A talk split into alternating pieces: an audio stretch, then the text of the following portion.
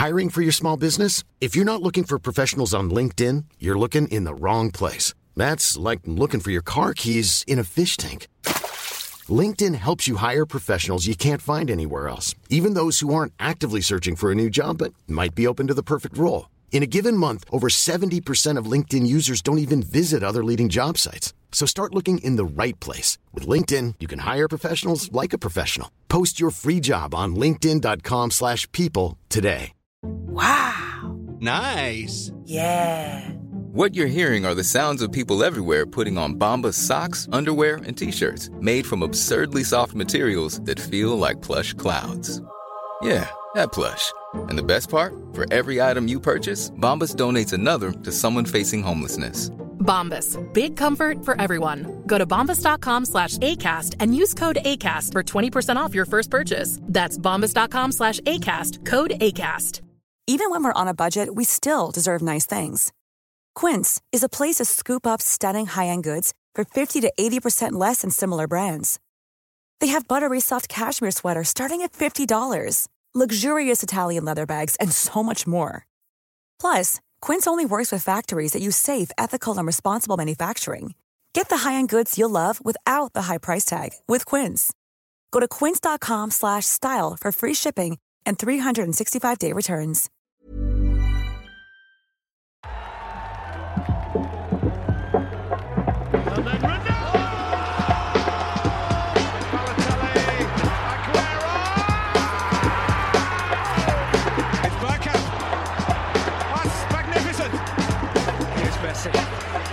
Two, three, four.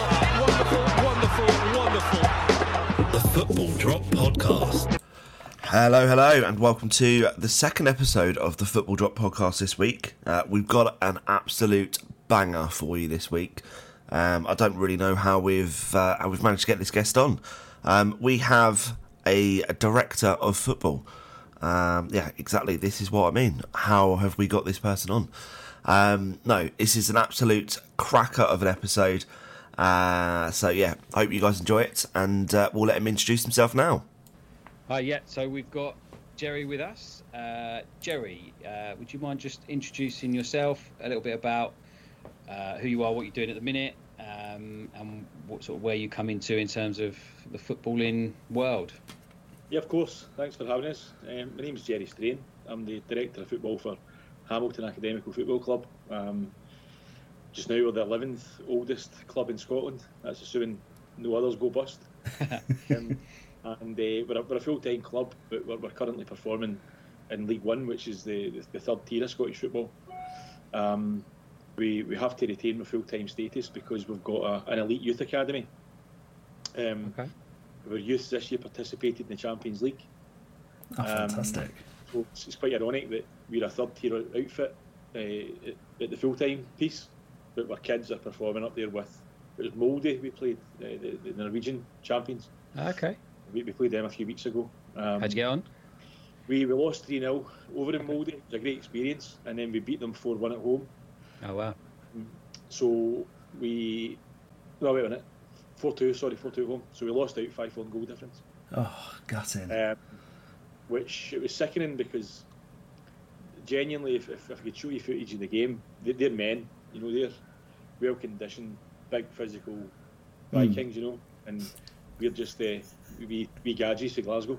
Um, um, and that's no disrespect to my team, you know, but we're just we're, we're, we're just a right good football outfit.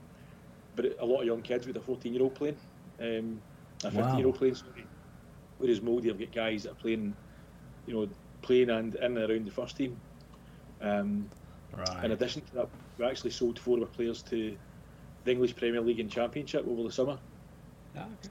So four of the kids who got us the, the league victory are now plying their trade down south, um, giving them pathways into, into the big ticket, if you like. Um, one of the lads made his Premier League debut last week against Arsenal Who was um, that, okay. sorry? for Sheffield United, Ryan One. Okay. Yeah. He came on in the 83rd minute of the game at the Emirates. So only six weeks ago, he was playing football in Scottish League One against Kelty. Wow. uh, coming off the bench, and now he's playing against uh, Arsenal in the Emirates. So Amazing. uh, a lot of your viewers probably never heard of Hamilton Accies, or if they have done, they've heard the name and maybe made light of it or a bit of humour against, you know, I've- there's a bit of satire attached to the fact that we're a League One club and we've got this big long name. But what we do, particularly at youth level, would we do really, really well. I, I would say it's unrivaled in you know in, in the UK for players coming through, going on to senior pathways. You know, so um, and that's there's a guy, a guy called George Cairns, who's academy director. He's been there for 16 years, I think. Um, a guy called Sean Fagan as well, um, and then all the coaches beneath him. Mm. They've created pathways for so many into the game, like James McCarthy, James MacArthur, uh, Brian Easton, who was at Burnley, uh, Lewis Ferguson, who's now out, in Italy, Scottish wow. internationalist, uh, Ryan One, who's in the Premier League just now, Mhm. several others. So aye, it's we're- we're a full time club because we have that part of the club to look after, and that's we're really proud of that. Mm. And the downside of that is a full time club in League One is a massive drain on, on your financial resource because you're paying top wages, but you're performing against teams that are either hybrid or part time. Mhm. So, Yeah. but hopefully, but hopefully we get to win the league this year and at least get promotion and get us back to championship. We have you getting back into the SPL. Okay. It's Yeah. fascinating. You need to come up for a game. You know, it'd be, it'd be great to have you up. I know you probably know Hamilton fans and don't know much about us. No, I mean we, we'd love to come up. Honestly, like we've, I've, I don't know if you've listened to a couple of sort of the, the episodes recently, but we had um, Richard Crick from Man v Fat on a few weeks ago, um, and we were saying to him like I've personally I've never been to an away game in my life. I've always Right. wanted to. Like, I love football, but it's just you know it's the time, the money, and things like that to be able to go to these games. And uh, Yeah. we're both Arsenal fans, so to go to an Arsenal away game, it's like gold dust to get a bloody ticket. Like it's an absolute nightmare. Um, so there's just no way you can realistically go to some of the, the away games. Like we go to our local ones and now and then, and if they're playing, you know, reasonably local, we'll try and go to them. Um, but yeah, like we, I'd love to come up. That'd be that'd be amazing. Go up there, good weekend. I've got a few good contacts at Arsenal, so I can probably sort you out your away tickets. Oh, Gerry, Um, stop it. I've watched it. Arsenal's a great club, to be fair. Um, I'm really friendly with a couple of agents who have got who speak very highly of Arsenal, and, and, and they've, they've got great contacts in there, so I could sort that Oh, out. amazing. But you robbed at the weekend, eh? Oh, don't. we haven't even done it. So he's going to do like a double episode this week. So we do a special, obviously, with you and, and kind of release that as a separate standalone. Uh, we normally do like a review of the weekend's games, but I don't think I want to this week, to be honest with you, after that. You know how many, how many excuses not to give a goal does a referee and VAR need? Oh, so they, ignore every, they ignore every one of them. You know, it's Honestly, mate, I'm so glad you've said it like that because uh, I mean, Arsenal been getting a bit of a bashing over the last 24 hours in terms of you know what Arteta came out and said after the game, uh, and obviously what the club have obviously you know secondly come out and said afterwards to back him up. Yeah. Um, but yeah, I'm glad you said that. So it's not just us thinking the same.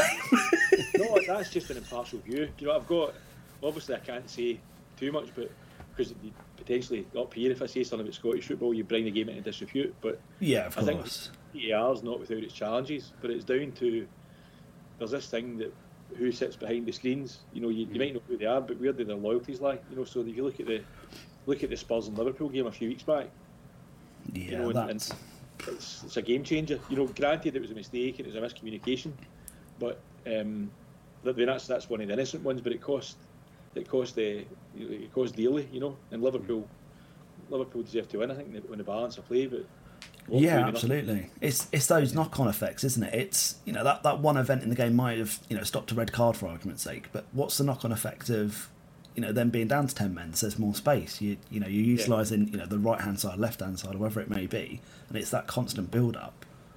Aye, it all changes. It's it's uh, but the, the Scottish VAR. There's a thing up here about you know there's only two teams in Scotland according to many, is like, uh, Celtic and Rangers. Mm. You know, if you ask a Celtic fan, they'll tell you that the the referees are biased against them, and if you ask Rangers fans, they'll say the same. Yeah, of course. Hamilton Accies fans call them both the ugly sisters. it's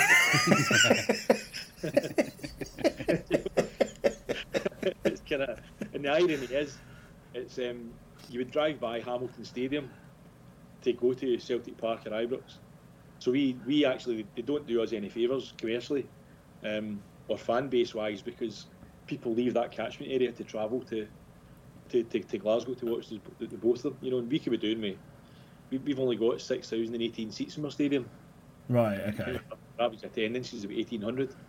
Um, so it's not massive, but you think you know you'd be able to tap into that uh, that demographic quite easily, but it's it's no straightforward at all. We had a had a fireworks event at the stadium last night with one of the charities, Mm. and there was five and a half, six thousand people at it. Oh wow. but we can't we get eighteen hundred for a game, and it's all from the same community. Yeah. So it How just, much is it? How much is a ticket? What, what's your ticket prices? Eh, roughly 20 quid. You know, it's, Okay. it's the average. I mean, with the, some of the cup games, there was a cup game last week and it was £12 and £8. Um, the latter stages is normally £20, but I think £20 is probably an average. Yeah. of what it be. Season tickets are really, really cheap in comparative terms to what you pay at the Emirates, you know, and, and stuff you'd, as you'd expect. Um, but it's just this. Um, I think there's an apathy last year because we got relegated. The fans weren't Mm. happy, quite rightly so, um, with where where we ended up. Um, But the irony is, we've now got more season ticket holders this year than we had last year. oh, really? It's bizarre. So there's a lot, there was a lot of politics going on. Um, a lot of fans were unhappy with the, the owner last year, uh, the, Ah, the guy who owned the club. Um, it got quite nasty at times. It was quite, um, it's kind of vitriolic. Um, I experienced that myself. I still do. You know, Oh, yeah, uh, Joe, I was going to ask. So, you know, just that you said it, 'cause obviously, you know, what the whole Man United thing at the moment, as an example, obviously the Glazers get bashed week in, week like daily at the moment, and Yeah. like from from your perspective, well, you know, it, people blame the owners, they blame the directors of football. You know, it, it's you head guys that that will always bear the brunt of it. Obviously, managers as well. How do you deal with that? And like, what's it like dealing with that on a day to day? Um, well, I'll, give you, I'll give you like, hopefully two or three answers here that culminate in the one. So, personally, for me, it doesn't bother me. Um, it's war over duck's back. Hmm. Do you know? So, Fair enough. yeah, I'm used to being called a fat bastard or an arse. Or whatever. I'm used to that. and That's from Will. Uh, so that, that doesn't bother me. It's, it's honestly, it's it's par for the course because ultimately, the people around about me, my subordinates and my superiors, will, will judge how good or bad I am at my job, and that's that's no disrespect to any fans. Everybody's got an opinion. I keep saying this. I've said it so many times. Everyone's got an opinion. They're entitled to it, and everyone's opinion's right. But there are only so many opinions that matter. Yeah. And that's a bit that, see, if you just kind of keep reminding yourself and reassuring yourself of, of of that state of fact. So the opinions that matter in a football club, in my opinion, are um, we've got a manager, John Rankin, who is one of the best coaches in Scotland, and he, he'll go on to bigger and better things, whether it's through us or whether it's through a, different route. But he he'll become one of the best managers in the UK, I'm sure. Um, And that's that's not that's not me kind of blowing smoke up his backside. That's when you look at how hard he works and how thorough he is, Hmm. and how respected he is, and then take away who he is as a person from that. He's just a right good man. When he's, he's great with people, and that's like he's a perfect package for, for what you'd want in a modern day coach. So in my opinion, he's a guy that that's employed to be the football brains. It's not me. It's not the owners. It's not the chairman. It's not the other directors. It's John and John's assistant Darian MacKinnon, who played at the top of Scottish football for a decade. Hmm. You know, and he was one of the kind of most feared centre midfielders that you come up against. People hated playing him. so they're, they're the two guys in their dugout. They know what they're talking about, and what they're doing now is they're giving our team an identity we never had before. It- it- you know, when Hamilton won the Premier League before, if someone, you know, if you asked, you know, what you expected to play against, it was you weren't looking forward to. it. It was a horrible game. They were in your face. It's a plastic pitch. It was nasty. It was, now we're, we're playing fast attacking football when we're creating. I checked the stats today. Actually, no, because of this, but something else. Hmm. Apart from Celtic and Falkirk, we're, we we create the most opportunities per game in Scottish football. Wow, that's Uh, a feat. That's a feat. Now Falkirk are top of our league, so obviously we need to address that. You know, we need, we need to get ahead of them. Yeah. They're the top of our league by, by three points now and four goals on us, I think it is. But th- therein lies a story in itself. You know that two teams in League One who are going toe to toe with each other Hmm. are creating more chances than Rangers, Hearts, Aberdeen, Hibs per match. So that reaffirmed for me that the guys who've got the opinions on the football side have got the right opinions because Yeah. eventually these chances will come to fruition. You know, it's it's our job to put the right players in place to make sure that the, the philosophy they've got is is delivered. So that's one side. The, the other side is my kids are exposed to some of the abuse that, that I've had. Do you know? So I had a I had a kind of personal ding dong with, with, with some fans, unfortunately. And the, club was going through a right bad time in January. Um, a lot of it was nonsense. You know, Mhm. it was a lot of nonsense, but you know, there's that, that, that fight or flight thing, and I've never been a fast runner. so I've only really one option, you know. Yeah. Revert back to what you know best. It's part of who you are when you grow up. You grow up in a scheme or a, an estate. You know, you you, you you stay true to your convictions and, and your beliefs. And so my son's exposed to stuff, and my family, my wife, is exposed to some stuff. That's not nice to see. Um, but again, I just need to say to them, look, just just ignore it. It's somebody who doesn't know me's opinion of me. Just ignore it and turn off. But they, they take it more personally because it's their dad or husband or whatever. My wife probably agrees most of it, to be fair. She's probably doing it herself. you know. Uh, um, but that, that that bit of it, um, that bit of it's not nice. Again, it doesn't bother me, but it's because I'm, I'm trying to teach my son. You need to get used to this anyway, because as you grow up, you're going to have to deal with other scenarios similar. Um, but then, I, then I, I question, you know, well, who would do that and why? Yeah. I don't have time to sit at a computer and lambast people or, or you know, call people out. I, I don't have time for it. You know, it's I'm busy in my life. I've I've got quite a good happy life, quite a balanced life. So I then I take stock and think, ah well, you know, it could be worse. I could be sitting behind the keyboard having to slag someone off.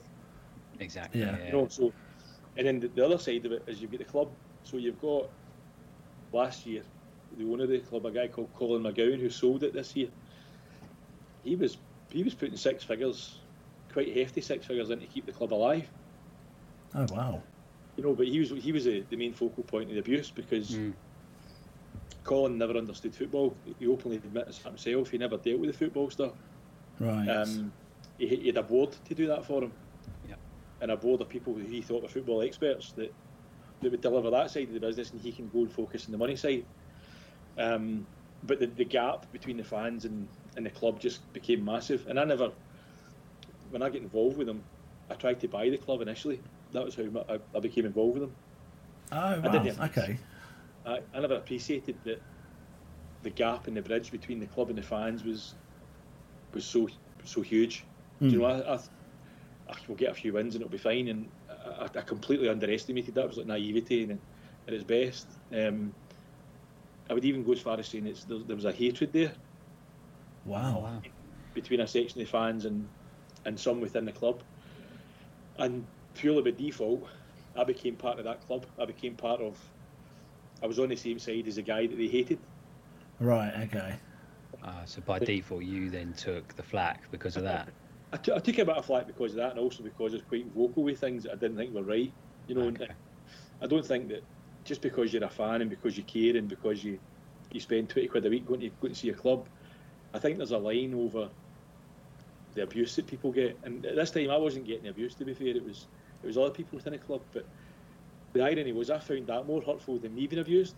Yeah. I, I Yeah. can't get around that. I don't. I, you know, I need to go and do a study myself to see. Well, I suppose they're your guys. No, but uh, I, I found that quite hurtful because I'm watching what these people are going through day on day within a club as small as Hamilton to try and keep the to try and keep the wheels in the bus, and, and I'm seeing what they're doing, legitimately doing, but that was never conveyed to the fans. The communication wasn't great. It wasn't good enough, you know, for a professional football club outwardly. I, I had an mm. issue with that. I think I think we let ourselves down communicating. The communication as a board wasn't good enough. You know, we never knew. We turned up for a game one night and there's a new guy in the pitch and we're like, who's this? Oh, I see. Mm-hmm. You know, like- Oh my god. there was like now if we're dealing with that as a board, think how the manager feels and think how the fans feel. Yeah, of course. You know, It's an, in, it's an interesting point because we was talking about the owner of Sheffield Wednesday last Yeah. week, I think it was, and what he's Mm. been saying, and it was almost like you can kind of understand where, where he's coming from with the abuse that his family's getting. But has he taken that too far? Eh, you, I, I can't speak for him. I know, but, but to be fair to, to our fans, you know, the, the loyal fans, there's not that many of them, and they are loyal, you know, and, and they do care about the club. And all they want to know is that the club that was founded in 1874 is going to survive another hundred years and no do a Rangers or, or an Airdrie or whatever Yeah, yeah. game. Yeah, of course. Um, so they just want to know their club's safe, secure, and they can c- continue to watch it. It's they're real fans. Do you know, if you look at a Celtic or a Rangers, particularly in Scotland, I would imagine if you go a number of years without success, the fans will disappear. You know, but then you get the ones that I think Celtic going through the they're chasing that nine in a row season. They have had think they- well three quarters of the stadium full hmm. because they couldn't fill the seats. It was only Brendan Rodgers come in. That, so all these people come from nowhere, but at Hamilton we don't have that. We've got a nucleus and a core who go everywhere, hmm. and then at home there's a nucleus and a core and it's part of the life. And I don't think that was respected in a correct fashion by the club. That's my opinion. Okay. I don't think it was. I don't think the club willingly went out their way to, to disengage, but it was almost as though this rift just seemed to build and build and build, and it got to a stage that it was untenable. You know, and, and that was probably the stage that I'd come in, not realising what was there in front of me, Yeah. and then I was starting to kind of speak factually about things, and it just was not being accepted. You know, it wasn't. I mean, Yeah. I, I, I was using stats to back up what I was trying to convey, and the stats were similar to the 300 season ticket holders. There's clubs in like the, the seventh or eighth tier of Scottish football who've got that. You know, so the, Wow, the comparison I was making was, by default, if we're basing it on here, we're a, we're a club at the lower regions of the Scottish pyramid system. You know, Mm. like, um, but that's not what fans want to hear. But I'm just being honest because for the expectations and ambitions we've got, we need to find money from somewhere to help us get there. You know, because we can't hold on to players, we can sell them. They're they're not with us to play 20 years at Hamilton Accies. They're they're with us to try and get a pathway into the Premier League or the SPL or go abroad. Yeah. So our, our duty of care to them is to sell them, and then the club make money and the money goes back in, and we just recycle and recycle. Um, so we have to find money for somewhere, and it's approximately two million quid a year, is what it costs to oh, run the club. So it's it's, it's it's a challenge. When you try and convey that to fans, to be fair to them, it's not their problem. Yeah, yeah, and I, yeah, that they're paying. You know, it, you know, football's an entertainment game, isn't it? At the end of the day, mm. you know, Well, it's one of the well last year, we were dreadful that wasn't that wasn't the manager's fault. That was our fault as a club for not supporting the manager correctly, in my opinion. Okay. You know, that's. I think that I think that we, I think as a club, if we sit back and take stock on it and, and speak openly and honestly, I may be shot down for this. I think that we, we let our fans down and, and, and we let our manager down, um, because the John Rankin coming into that job, that was his first kind of major gig, you know, at, at, at that level. Yeah. Um, Darian MacKinnon coming back to the club was and is a club legend Mm. And we're responsible for playing with their reputations. So that's the reality of it, you know, and, and Okay. that, that's that's maybe a other directors watching this will say that guy's a bit soft or whatever, but it's it's no soft. Honest. No, I was gonna say it's it's refreshingly honest that because Yeah, you yeah. don't hear like the Sheffield Wednesday and just going back to him for a sec, you don't hear you know owners, directors of football, whatever at that top level being that honest and open with the fans. Like it's it's they know what's going on. Because see, at the end of the day, you might not agree with the fans' opinion, like I said earlier. You might not agree with their version of how football should be played, but they're not daft. They're watching the same as you're watching. Mm. Now, they, might, they might miss some of the nuanced stuff that, you know, why you do certain things. You know, like I think last year we heard something about the left winger, the- with a winger, and it, excuse my language, but who the, who the fuck does he think he is? Going over to that corner, taking his time like that, playing keepy uppy. right, but the keepy uppy was a signal for the move we were going to play for that set piece. Ah, okay. Right, so but this is stuff that fans won't hear that, fans won't know that because you're not going to share that intelligence. No, of course. Right? But so there's certain things that are finely nuanced within a game that might look out the ordinary, that might look like something that it's not. But the perception is that you're one 0 down with ten minutes to go, you need a goal, and then your, your winger's going playing keepy up with the ball, taking his time into the corner flag. Yeah. He's, he's doing that because he's passing out a message and a signal that you're hoping to convey to your other teammates without spelling it out. Mm. You know, but there's wee things like that. So if we're doing that at our level, you can imagine what Man City and Tottenham and Arsenal and Liverpool are doing Yeah, At exactly. level, you, know, they probably get grommets in their ears. You know. Implants and all sorts. so there's, I mean, there's that, but it, I'm glad that you've taken that as being honest because that's hmm. my job. My job. I mean, there's certain things that you just don't discuss because it's it's for the privilege of board level only or, or whatever. But when it comes to watching the game as a spectacle, and you're saying it's an entertainment game, you have to be honest because we're all watching the same thing. You know, and, and we're all expecting the same outcome. So I, I don't have an issue being honest. I'd rather I'd rather be honest and go to sleep at night than sit and blow smoke up people's asses and, and be laughed at and, and be out the door because they made a mess. You know. Yeah, I mean, uh, there's also at the end of the day, they're paying to watch watch the team play. So there's a slight sense of they're entitled to their opinion. They are, you know, paying the bills to a certain or contributing to the bills. Aye, well, everyone is. It goes back to what we said at the start. Everyone's got an opinion and entitled to it, but the, the Hmm. opinions that really matter at that moment in time, because everything's just a moment in time. It's only temporary. But the opinions that matter at that time are the guy that's picking the team, and his assistant who's assisting him. You know, and then the the, the, the, the analyst or the sports scientist, whoever's giving a bit of input about he's fit, he's not fit, or whatever. You know, they're, they're the opinions that matter. It's what I think about it doesn't matter a damn. You know, I'll speak to I'll speak to a manager before, during, and after every game, and it'll be a conversation. Hmm. You know, and he might take something that I've said to him and think, "Ah, actually, I never thought of that, and he'll go and check it out himself because that's what a good manager would do. Yeah, absolutely. like, "Why- why does Gerry think that? Is it because he's talking about, or has he spotted something that we've missed in the heat of the moment? But it's up to him what he does with that, with that feedback. So my job's not to help him put a team in apart and then pick his So- stack. My job's to get him the players that he needs to, to deliver his vision of football. So, what is your job on a day to day then? How, what would you say you do? Also, how long have we got?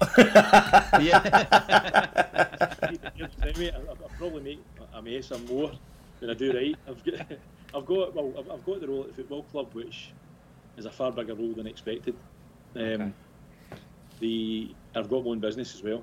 Um, th- th- out with that, but the football piece is taking up a lot of time. Um, my role would involve, well, what it involved this summer. So I took over the, the role on the first of June. We got a new owner, uh, Serif Zengin, a Turkish chap. Um, he's different class. You know, if, if you think I'm honest, you want to get Serif on your show. all right, Gerry, we'll get you to get him on for next week if that's all right then, mate. no, he's, he's a great guy. He's um, he's a great guy. He's an honest guy, and, and he's but he, he's driven. You know, he's driven. He's very determined, and he's, he's a winner. So all those boxes, I completely respect him, and that's you know run through brick walls for him. The same as my same as your manager, do the same for him. So he he asked me to do a certain thing uh, role wise within the club for the first of June, and that basically involved getting players into the club because we didn't have any. Um, the way the contracts in Scotland work, they're slightly different to the English FA. Your contracts generally come to an end on the 31st of May, Right. whereas down south it's maybe the first or second week in June that the contracts come to an end. So on the 1st of June this year, we had, I think it's seven signed players. Um, and pre season was the 25th of June or something, I think it was, or something like that. Wow. So, right, so we, we didn't have a we didn't have a team, we never had a squad, and bearing in mind we'd just been relegated, we had to quickly put together a squad that we hope would win the league, and allow you know sustain us to get back to the SPL in two years. So it was a, initially it was like a two year plan, a two year vision that, that we thought we could try and come up with. Um, so we quickly pulled together the analysis, the players that we wanted, and it was head down, backside up for, for three weeks to, to get the players in. And we've done it. We've brought in, I think I've brought in 16 players so far, um, all of which belong to us, with the exception of one who's on loan. Okay. Whereas last year we had a number of loans from Newcastle, Stoke, Fulham, and, and the likes. Okay. And um, That's quite a significant change, isn't it? To go from loaning those sort of players into then investing in the club like that. Yeah, it's well, it's more than significant. I mean, it was it was. Um, we've now got a we've now got a squad of assets. You know that Yeah. are, that are worth. You know, I say, depending where you look, transfer room or transfer market or whatever. I think transfer room for squad's worth about five million in total. Which you think England, it's comparative terms, it's. I mean, the, the kid we sold to Sheffield United was sold for like two, three hundred grand. He's made his Premier League debut. So he's God knows he's worth now purely because he's played right. But you know, so but the value on transfer room's five million. The value on a transfer market, I think, is about four, four and a half or four. Depends where you look. But they're our players. Wow. We own hmm. them. Um, and what we did was we, we gave them a two-year contract as well. So Okay. we, or most of them get a two-year contract. We, we were we were confident that these guys were good enough to take us through one or two levels, um, and we just need to add to that, and then hopefully we give ourselves a fighting chance of at least surviving in the next league if, if we get promoted. But the the change in that structure was was significant. Um, what it also means is the players are committed to the club. So no disrespect to a lone player, but we had kids going back to Fulham and, and, and Newcastle, and they knew they were going back, whether mm, they or not. Yeah. You know, so I'm not saying they weren't invested, but they, they're, they're going to go back to get a wage for another two or three years. It doesn't really matter. Whereas these guys we've got now are they're buying into the club, they're buying into John's message, they're buying into of playing football, and Yeah. hopefully they've got a good relationship with the fans that that carries us through. You know, the, mm. the campaign and next. So that was my role was um, to put that in place, get the players in the building, and then support John in whatever ways I had to. I then had to put in place a, an analyst department. Uh, so we already had a first team analyst, Declan McKean, different class. Uh, he came from Bristol City, um, a great guy. So he's come in, and he's now got a team of scouts covering the whole of Scotland and Ireland. Uh, sorry, the whole of UK and Ireland. Um, Wow. So we take in, I think it's 47 games a week we take in My God. as a club. Um, so for a League One outfit, we're operating at a, a Premier League level from a scouting and intelligence capacity now. Whether or not we can afford to get those players in is another thing. But what we will what we will do is we'll find we'll find a gem in the National League, for example, Mm. who would be happy to come up, ply his trade, maybe get a move. And we'll, we'll find a couple of gems in Ireland whose league finishes whose league finished on Friday last week and the playoffs are, are this week. There'll Right. be a few over there. And hopefully through that scouting coverage we've now got visibility of players that we never had before. Um, that, that infrastructure's in place and that's down to Declan. Granted I've given him I've given him a, a bit of assistance with here's what we need and here's how we do it. Mm. Declan's, Declan's gone and put that in place and spends a massive amount of time on it. And then the medical department, we brought that in house as well. So we hired a head of medical, and then we've got couple of assistant physios. We've got a sports science piece, some full time guys in there, and some interns from Ireland. So sorry, was that Uh, outsourced previously then, Gerry? Do you say you've just brought it in house this season? Yeah, the physio piece was outsourced. Um, there's pros and cons to that, you know. Um, I don't think it worked as well last season as as it could have for whatever reason. You know, I wasn't I wasn't directly involved in it. Right. Um, but I think with it being in house, you've got a lot more control. Um, the guys who were involved last year really competent in the field, um, but I think through knowing football, players are kind of creatures of habit, Mm.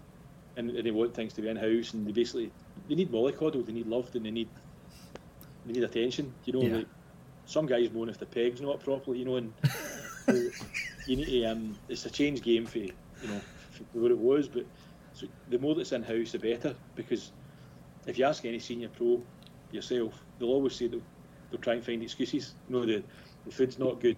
Yeah.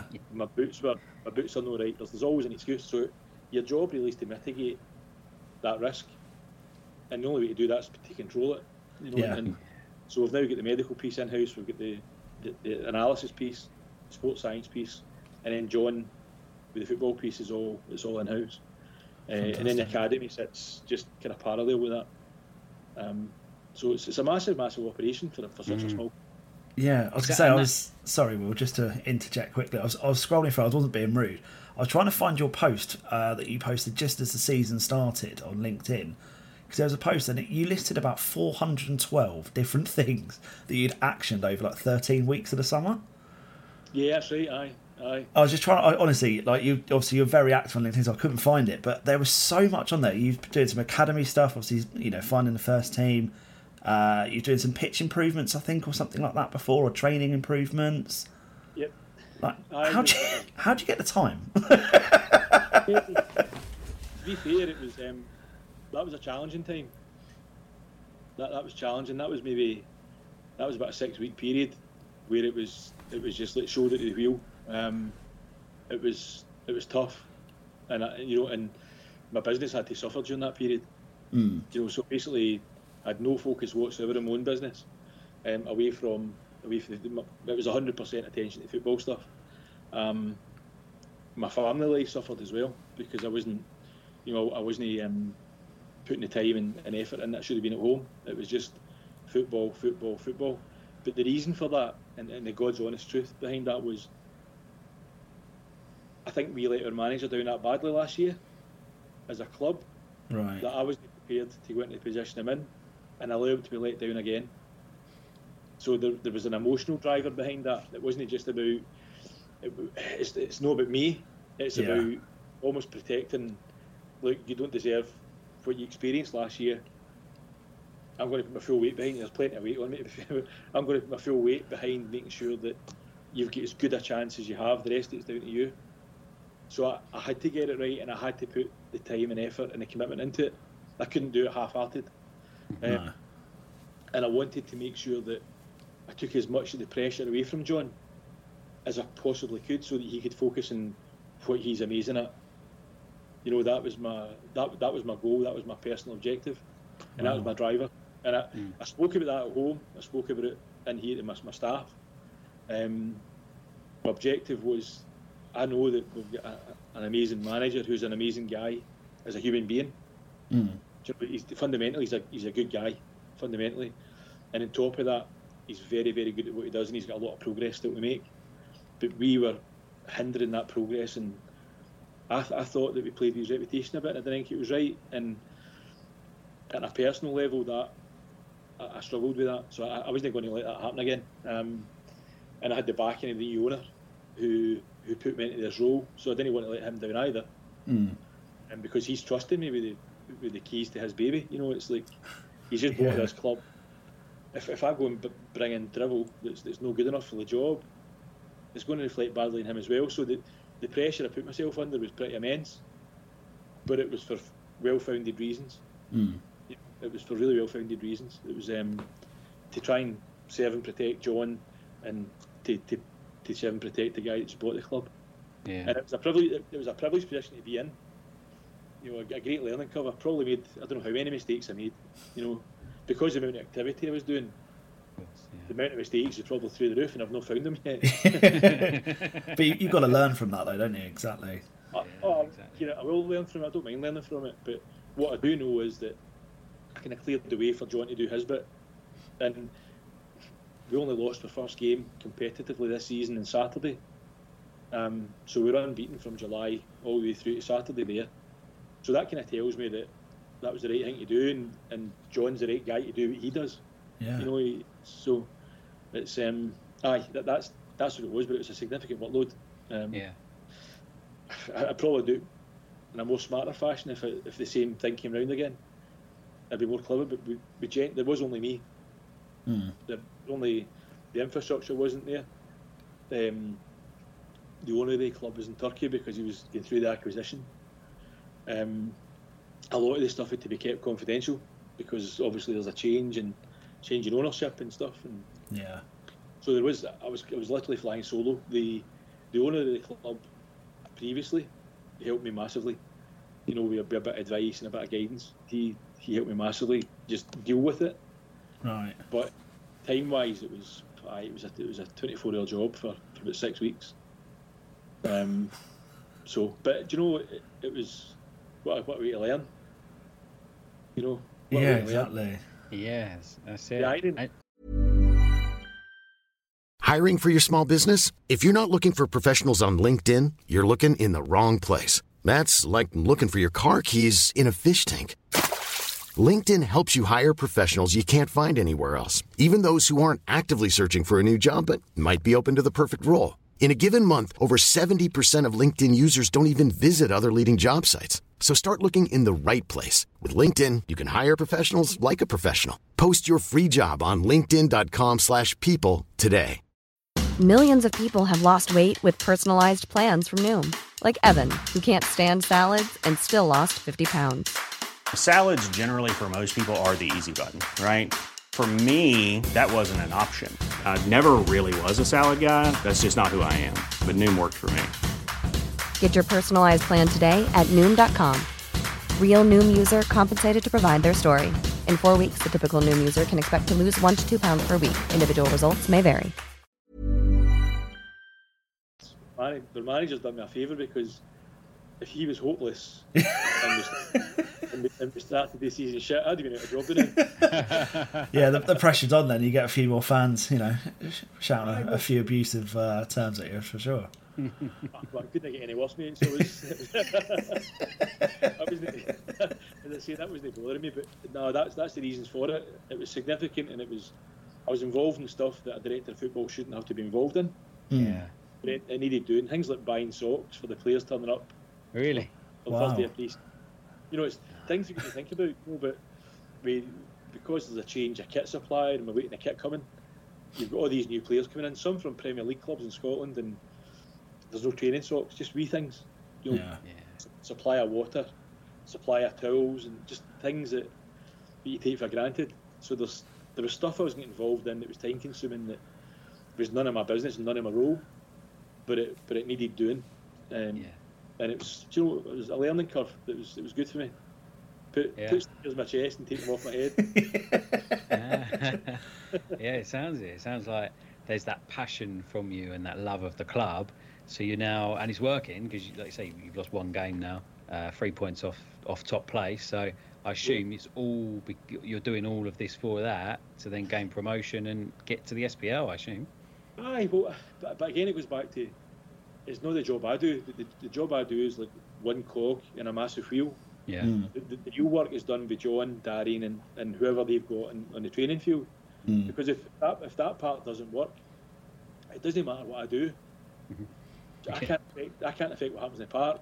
I'm not qualified to. I mean, we had a conversation today myself, the chairman and the owner of the club, and we had a conversation about the game on Saturday. You know, we lost one 0 Should we have lost? Should we not? What could we have done better? All this kind of stuff. And at one stage, I'd said to, to both the guys, "Look, with due respect, there's three of us here sitting having a conversation with the benefit of hindsight, and not one of us has got a qualification in football."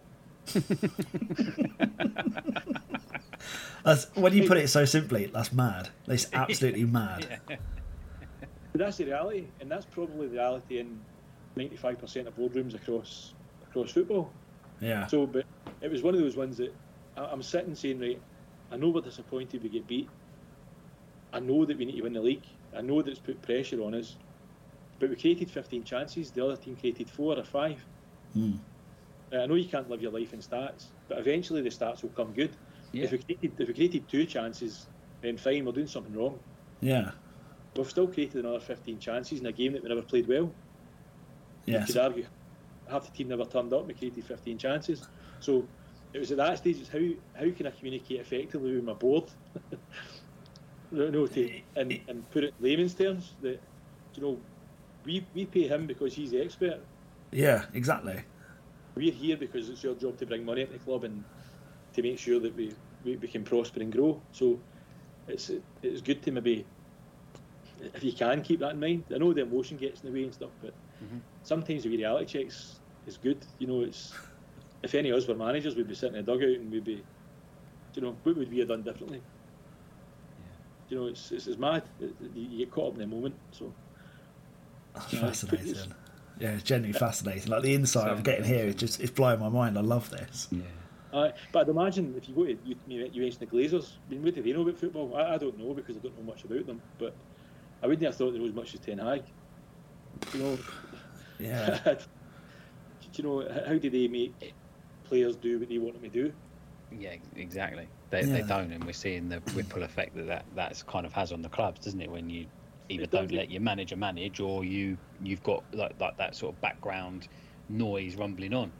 Well, it, fil- it, it must filter through. I think. Um, I don't think for a minute that our manager last year was told what to do by anyone. I, I couldn't tell you if that's the case or not, but I don't think that's the case because I reckon he probably walked if that was the case. He's quite a just strong enough character. But what, what I do know is that the ripple effects from off the field certainly affected on the field, both commercially because there wasn't enough money, and then just through a general satisfaction coming to your work, you've seen it that people were turning up last year and doing a job and going.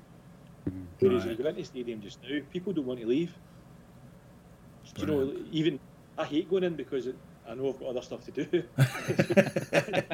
so I, I actually hate going in because I get caught up in this. It's just a good place to be, and the people in it are great, and they're honest people. Mm. Yeah. You know, and you, I mean, I, I had a run in with the assistant manager after my first game. We, we drew with Cove, the team that beat us the weekend, and I'd walked in and I, I said to him, What the hell happened there? And he said to me, Oh, we need a box to box midfielder. And I replied to him in a fashion that he didn't appreciate. And the two of you ended up kind of, you know, it was very, very, very close to. to, to rolling about together, you know. but, but there's an honesty there that, you know, and, and that night we're having a conversation on the phone, you know, and it's, it's, it's done, dusted, and I completely respect his passion, his honesty, Yeah. you know, and now we get to today, we lost a game at the weekend, and I was sitting thinking, shit, see we the box to box midfielder. But I suppose you know the, the longer you work with people, you build up that that working relationship. You you know how each other work a bit more, and obviously you learn more about each other from a personal level as well. So eventually you, you can have these conversations, even in the heat of the moment. Obviously, the passion in, in football is just I think is unmatched really in anything else. So that's Yeah. always going to flare to the top, isn't it? I, I think that was a bad one because I felt under pressure because I was responsible for bringing the players into the club and we needed to go off to a good start. Yeah. So I, I, I probably allowed that pressure to get to me.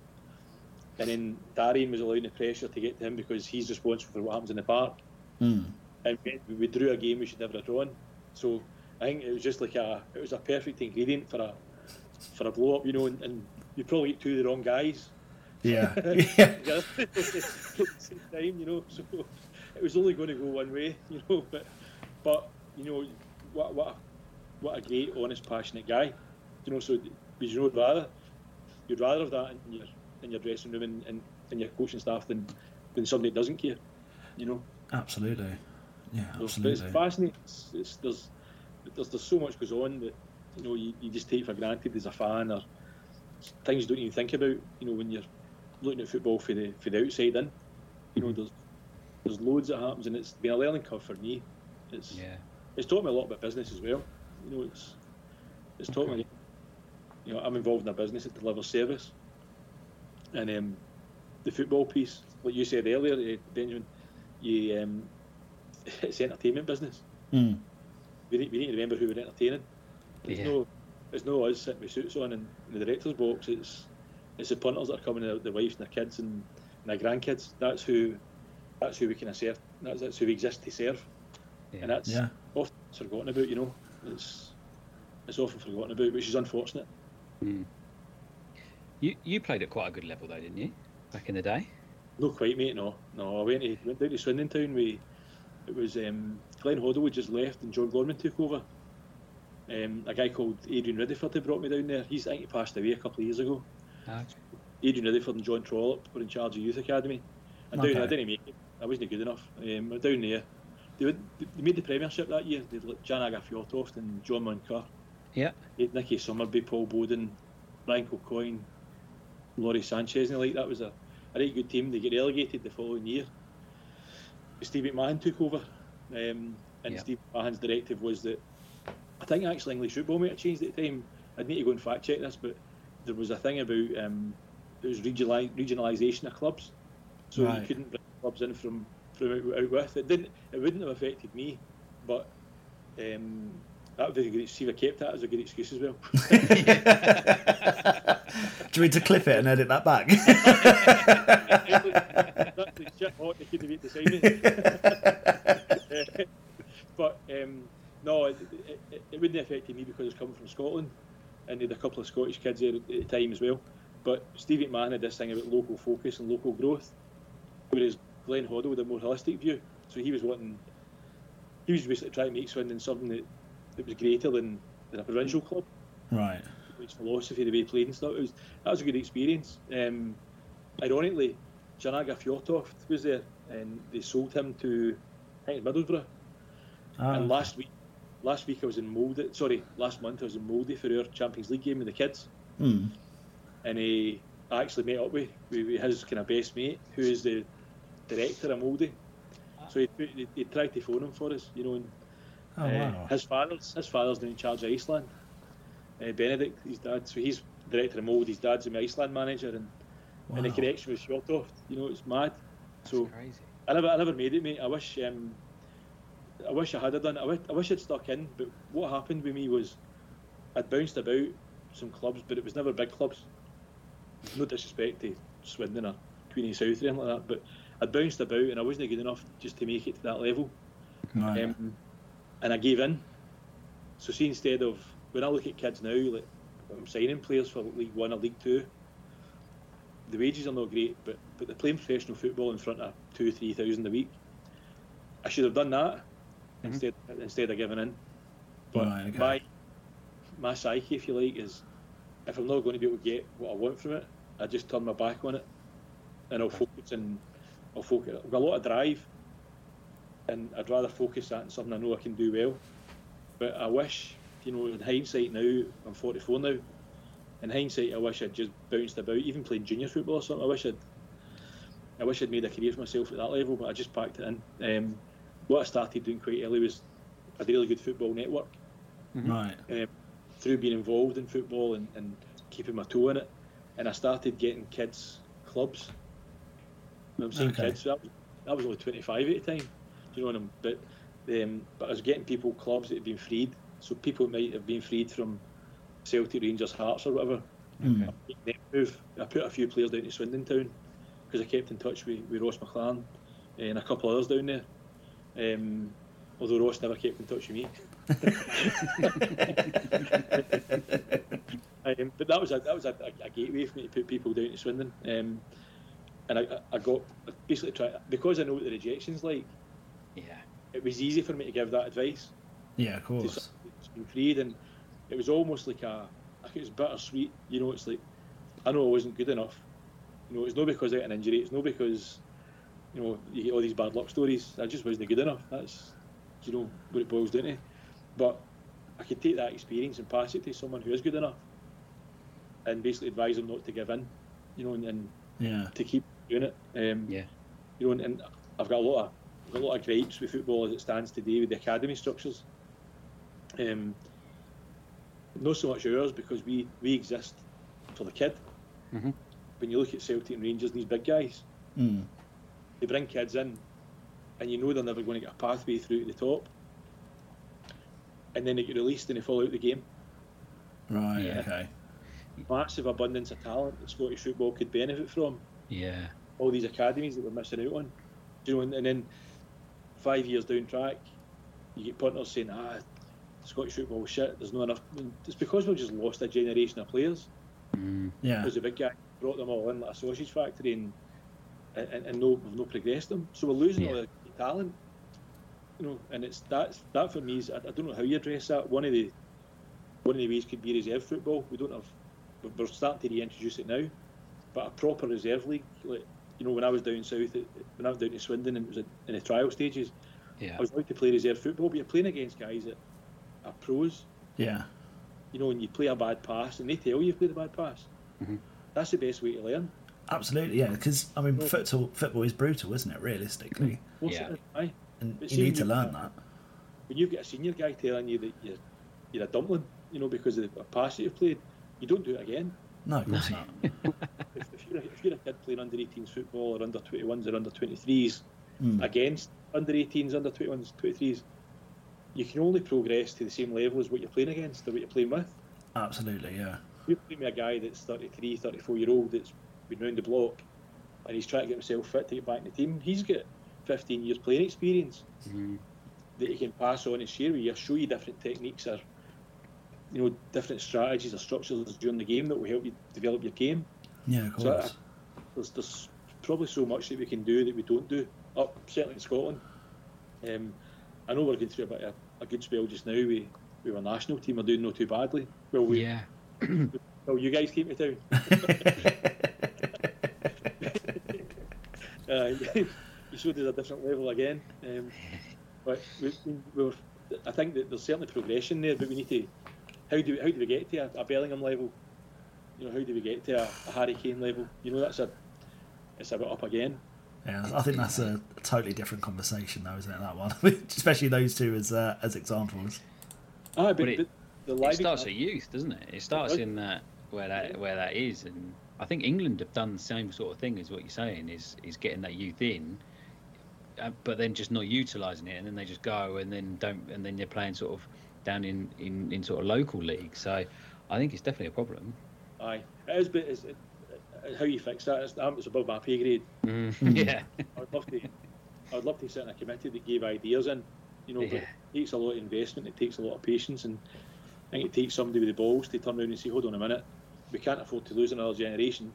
yeah, Yeah. So, if, you, if, if every if it's mandatory that every club in football's got a reserve team, right away in Scotland you've got another forty teams created.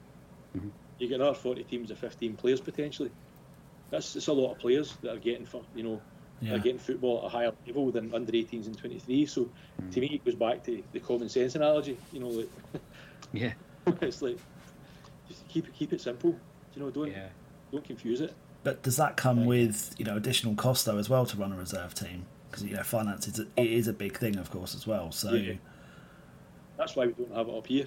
Mm. You know, it's, it's a cost thing, but surely go to the national game, then have to come up with the resources or the ways of doing it. yeah, Or FIFA, FIFA or UEFA have to come up with a way of doing it that it's, you know, that it's benefiting the game in general. Do you know, because Yeah. it's a powerful, powerful sport. It's it connects so many people in so many different ways. Do you know, and, and um, but at the same time, for for kids coming through, our job should be to make pathways for them. That that's our role, you know, and, and at the same time as entertaining the fans that watch for first team football. If you've got an academy or you've got a youth system, it needs to be legitimate to the to the point that you can proof test it and say, well, come to us and you you've got a better chance of getting a career in the game than there would be if you go to Celtic Rangers or whoever. You know, and fortunately we can do that just now, but it's how do we make it better again with, with a limited resource. I mean, to contextualise that, our academy operate with a three hundred thousand pound budget. okay, Um, Molde was two and a half million. Wow. That was, that was sitting with a guy called Thomas Mort, who played for Molde and he's a, he was assistant manager at Molde and he's now in charge of the youths. And he was telling me that it's two and a half million quid they spend on, on their academy set up and their infrastructure. And we've got 300 grand. Yeah, So wow, even in even in Scotland, um, I, I'm not going to name the teams, but I know one of the teams particularly because I spoke to their uh, director of football, and they're spending 1.6 million. They're nowhere near where we are. Um, so that's down to the hard work of the guys that's in that system and what they're prepared to put into it. yeah, Does that of go for women's football as well? So if having a women's team is that is that kind of a similar outlay and stuff? Well, I I see with the changing landscape of politics in Scotland, I could probably get a game for the women's team just now if I if I reinvent myself. I might, uh, I might identify as Geraldine today. Hey, you might make it this time. I might make it. I've certainly got the physique for it. So Will, you're feeling brave already. There's just slagging the guests off. He's literally there. Um, no, I mean, we've got um, we've, got- we've got a women's team uh, that, that's, that's I- again it's it's no part of the club directly. So the women the women's football team, it's our crest, our badge, our stadium that they use, but they're not part of that that setup as yet.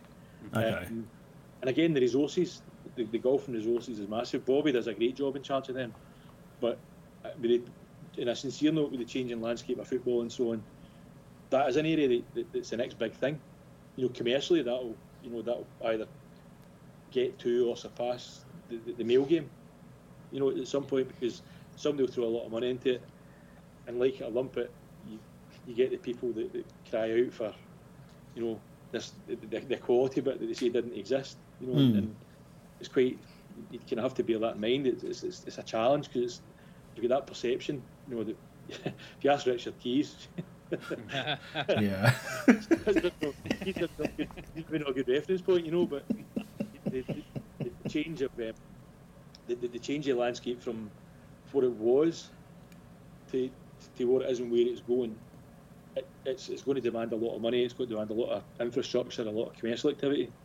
Um, we need to try and get in that bandwagon. And I think our women's team do really well. They, maybe not in terms of results. We know the results aren't there yet, but they do well in terms of how they put it out there and the buy-in that they get for the community and the, and the people that's involved. And it's it's actually quite enjoyable to go to watch.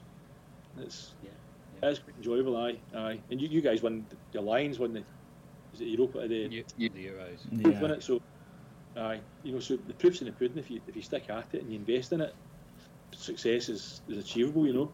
Absolutely. I mean, we had um, we had Steph Meek on a f- well, about a couple of months ago now. So she runs uh, our local team, Margate. She runs their women's team. She's their manager Yeah. there, and, and chatting to her, and she gets really good buy-in from the, the sort of men's side of the club. It's all under sort of you know one roof, so to speak, and she gets really good backing. But money-wise, you know, they're, they're not paid at her level yet. You know, I think it's next if they get promoted. I think they get paid, if I remember rightly. Um, so they kind of go into that sort of semi-pro status and bits and pieces like that. But the buy-in she gets and the support from the club and the community is is just insane. Aye. You know, they get Well, the- a couple of hundred going to their games. Yeah.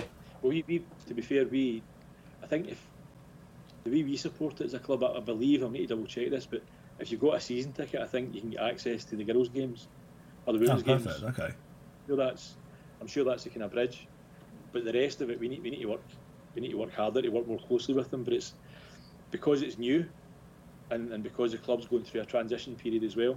Mm. There's there's a bit of growth that's, that's still to go, but it's um, it's something it's, it's essential that you have. You know, I've got a daughter, she's she's not into football, but um, but if she was having that outlet for her, I think I think it's I think it's only fair, reasonable, and and, and necessary that she's got that the same opportunities that my son's got. Absolutely, You know, yeah. That's I'm, I'm happy the game's going that way, you know, but it's um it's still quite a considerable way behind commercially, but I, I can see it catching up at some point, you know. Yeah, definitely. No, it's interesting, but aye. Absolutely. Um, honestly, we've got so many questions. Um, yep. I don't know. I'll, I'll say where do we start, but so in terms of kind of the, the plans for this season uh, and everything that you've you kind of implemented so far, you know, where do you see yourself? Uh, obviously, I know we're going for promotion, etc. But the team generally, how do you see that evolving over the next couple of seasons? Today, I, I can't look that far ahead just now. We've got because that, that would be that would be dictated by budget. Um, Okay. Well, what I can see is I'm just now I've I'm, I'm looking at January to see how we can improve what we have in January. hmm I'm also looking at June. Um, Already? as well. Yeah, aye. Oh, okay. Well, as of the first of January, you can maybe get a player in a, in a pre-contract. Oh, of for- course, yeah. for of the Bosman laws, yeah, of course. So that, that work needs done now. Um, so I'm working on that with the manager and, and with Declan. Um, and we've made contact with a number of players. Whether or not it comes to fruition is another thing, but we're working on that. On Monday Tuesday next week, I'm in Lisbon for the, the TransferRoom. I've got a forum. Okay. And there's like, I think there's 165 club participating in that. So I've got I've got meetings set up with Liverpool and uh, uh, uh, in Belgium and a few others to, to set up networks at a bigger level. Oh, Um, fantastic. That's that's in Monday. But aye, so I think the plan would be get out of this league into the championship. If we're at the championship, we need to bring in several new additions Mhm. Who are either in the Premier League or in that gap. So Declan devised a new structure for for um, for scouting. Mhm. we're classifying players as A, A plus, A, B plus, B, in these categories, and then we're basically tying in the divisions. So like A plus would be Celtic, Rangers, Aberdeen, whatever. Yeah. Um, would be the bottom end of the SPL. B would be the top end of the Championship. B plus would be the bottom end. B minus. Okay. So we so we can clearly identify what players we think can play at those levels. And what that does is it, it, it focuses your attention in your shortlist. Mm. So you, need, you to start off with 100 players per position. And then it's okay, well, with five scouts watch this guy, and the average of the five scouts reports give us A, B, C, D, E, or whatever, you know, and we can then focus and hone in on what level of player we want to try and capture. And hopefully that'll, hopefully that's a, it's a good method, uh, methodology of working. So that's that's in place just now. As I say, we're watching 44, 47 games a week. Um, and we're just filtering our way through the, those players to see if there's anyone that we've missed or anyone that we're not aware of. Um, and that's going to be our short window for uh, uh, January and, and June. But Okay. we might want the players, but they might want, they might want to come to us. Yeah. So, you know, that's the flip side of it. So it's it's always like maybe like you're into Harrods, you know, with, with a tenner. the baskets there that you use are quite nice, though. You, can, you can leave an empty bag. Looks good, you know, there's no substance. exactly. You never know. You can always pull off a find a bargain somewhere, I suppose, can't you? That's the thing. Aye. So that's that's it. So um, that, aye, that's where we're at. So January, I've already started working in January. Um, we've got the, the manager's got three key targets he's identified. Mm. Um, I've already made contact with, with the three of them. Okay. Um, um, so we're, we'll need to see how that plays out, and then we've got a, a plan B for you know if those three can come or want to come or, or don't come. We Mhm. then know what to do next, but it's very very specific targets. Okay. Um, and then for June, that'll be a, a conversation that we, we have loosely. Yeah. But we'll start to firm up on that in, in January, and and hopefully we can get our get our ducks in a row. Um, you said two years. If, if we get promoted from the, the championship to the SPL, that's a game changer. You're then shopping. You can then go into Harrods with, with twenty quid.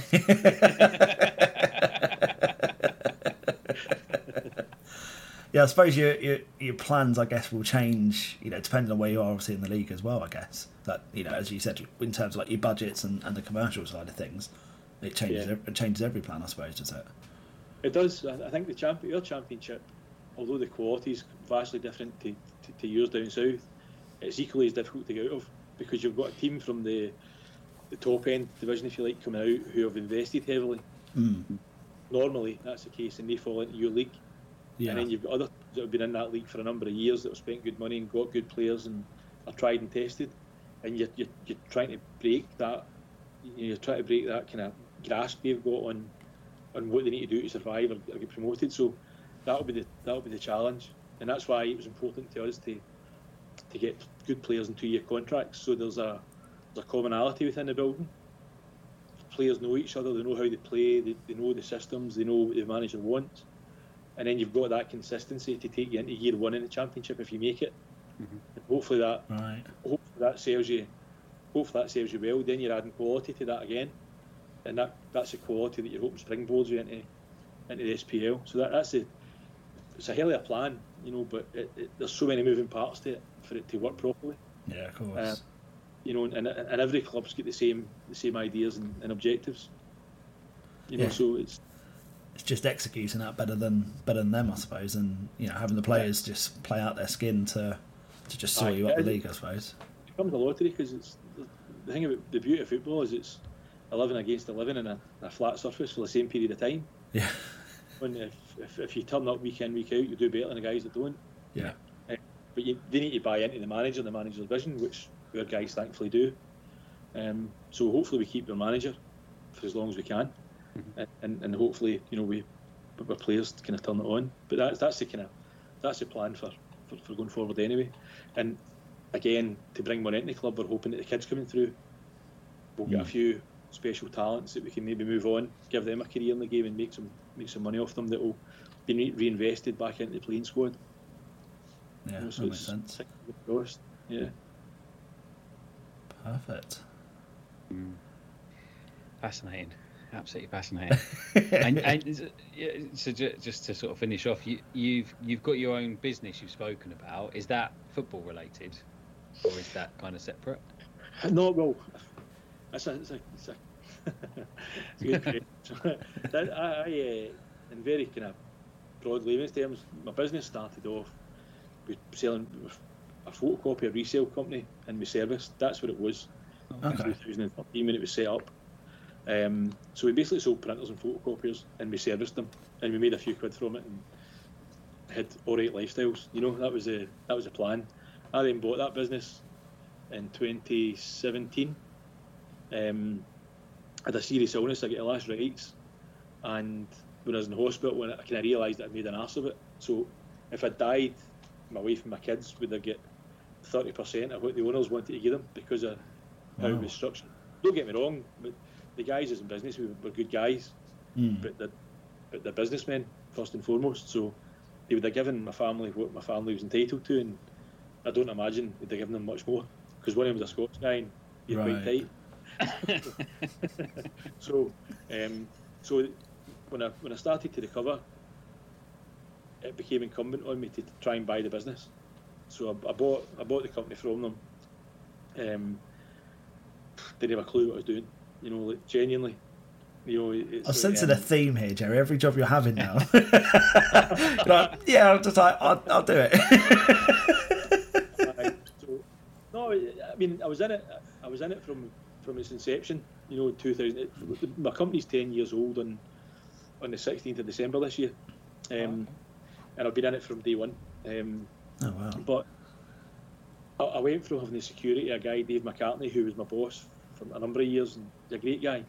I had the security of having Dave in the company, who Dave's one of the guys that you go, ah, guy, he's he's got it.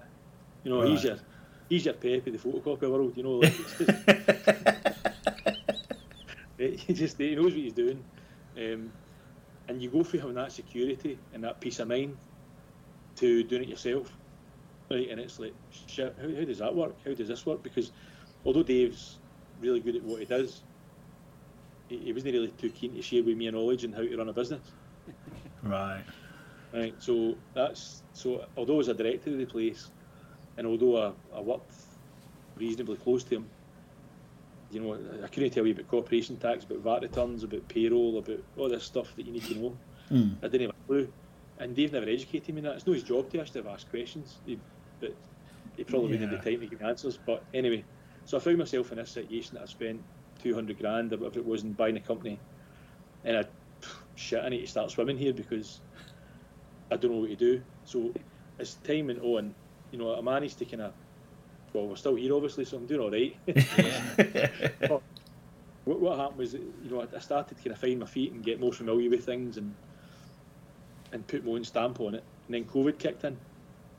Um, COVID kicked in, and overnight I could have lost my business because my revenue went from high five figures to four hundred and seventy three pounds. I've still got the, I've still I've still got my invoice from April 2020. So I billed to my customer base 473 quid. Oh my in, uh, God. in April 2020 because everywhere closed down. Yeah. Um, so I remember sitting thinking, wow, I've promised all my staff to keep their jobs. You know, and, and I don't know how I'm going to. I had money in the bank, but I didn't have enough money to keep it going for a period of time that was indefinite. Mm. So I, I, I had to change things, and, and I moved into different commodities with the same customer base. So what, what I'd Okay. identified was, all right, I've, I've got paying customers who are good paying customers. They all pay me on time. They're all happy with the service we deliver. So what other services can I provide to that base immediately Mm. that, that they need that I can deliver that will give me a revenue stream that I don't have. So HR was one. Um, human resources, IT and comms because everyone's working from home Yeah. uh, uh, property services, and that was people were refitting out their offices because of COVID, um, putting these perspex panels up and things, and other people were closing offices down or remodifying. So that was an option. So what, what then happened was I, I started selling all this stuff through my business into all these customers, and then it grew, you know, into other areas.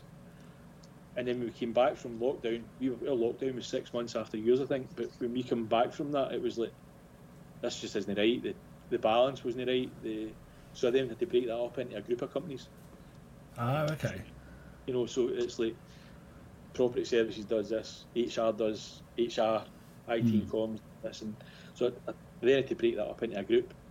Um, and then the football thing came along. So, so the group get put on the shelf, you know. Um, the sports sports management was in that as well because I was working as an agent. I was um, Ah, okay. I was a, I was a, a registered intermediary with the English FA as well, so that was the sports management piece. I had, some players that I was looking after and stuff, but so that was the sports management consultancy. So they've got this group of businesses under um, under my business, but that then gets shelved when Hamilton came along because I, I tried to buy the club in uh, 2021. Um, sorry, 2022. I tried to buy the club, um, and I shelved my focus, if you like, my focus and attention Okay. um, to pursue the football thing. So that's and that um, now I'm kind of getting back into it a bit more. I'm trying to find the right staff to, to take us forward because the education that I've got for the football piece will help me massively with with my, the, the growth of my own business. Yeah, You I know, suppose so the network you you're obviously building as well for the football side. Yeah, that sports management side is going to be you know invaluable, isn't it? Why? What is? I think one of my problems was I never monetised what I had. It's, it's never been about money for me. So Hmm. It's, it's always been about people, um, and that's a that's a feeling in my part, you know, because if if I applied a monetary value to everything, I'd be a lot financially be a lot more wealthy than I am now. you know, um, but I've always done something because I've wanted to do it and I've wanted the, the outcome to be right. So, like for people, for example, I get I get more reward and fulfilment for seeing someone's growth. Mm. You know, because that's you, you can't put a price in that though. No, hundred percent. Right? So I get a lot more reward from that than somebody give me a bonus for for, for doing this. Uh, it's, like, it's, oh, a bonus, big deal, you know. But Yeah. that guy's now this for the rest of his life, and I've played a part in it. Absolutely. So that, that, that for me is kind of that, that for me is what, what's hopefully that changes because I need money. I think that comes with the right people. You know, the, the money will, will generally follow, won't it? You know, because the, the right people in the right places are performing up to you know that, that elite kind of level for you because they, they you know they work for you. They're bought into you or bought into their line manager or whoever it is. I, I, I believe that. I mean, when I worked as a sales guy in this industry that I'm in, again, it was that I was never focused on money. I just wanted to be the best. And ironically, when you're number one, you get paid number one wages. Yeah. Do you know you? Uh, so, but that's the bit that I, that's the, the lesson that I never learned when I was doing it was, I should have focused more on the money, and I'd have done things differently. Whereas, you know, if, if I had it, everyone had it. You know, take my family on nice holidays, or I'd make sure my mates are okay and stuff because the money's never my driver. It's you can't take it with you.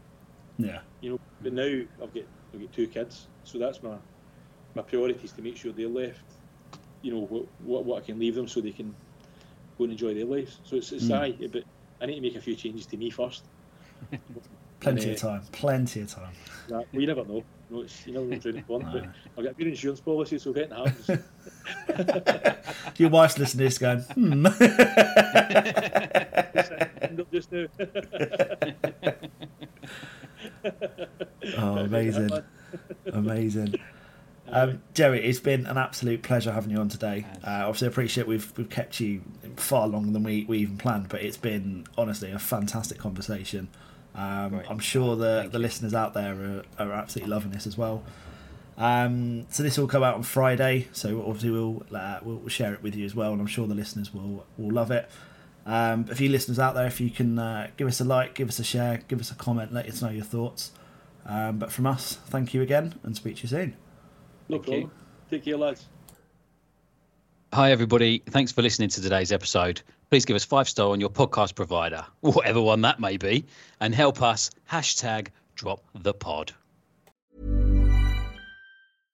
Hey, it's Paige DeSorbo from Giggly Squad. High quality fashion without the price tag. Say hello to Quince. I'm snagging high-end essentials like cozy cashmere sweaters, sleek leather jackets, fine jewelry, and so much more. With Quince being 50 to 80% less than similar brands. And they partner with factories that prioritize safe, ethical, and responsible manufacturing. I love that. Luxury quality within reach. Go to quince.com slash style to get free shipping and 365 day returns on your next order. Quince.com slash style.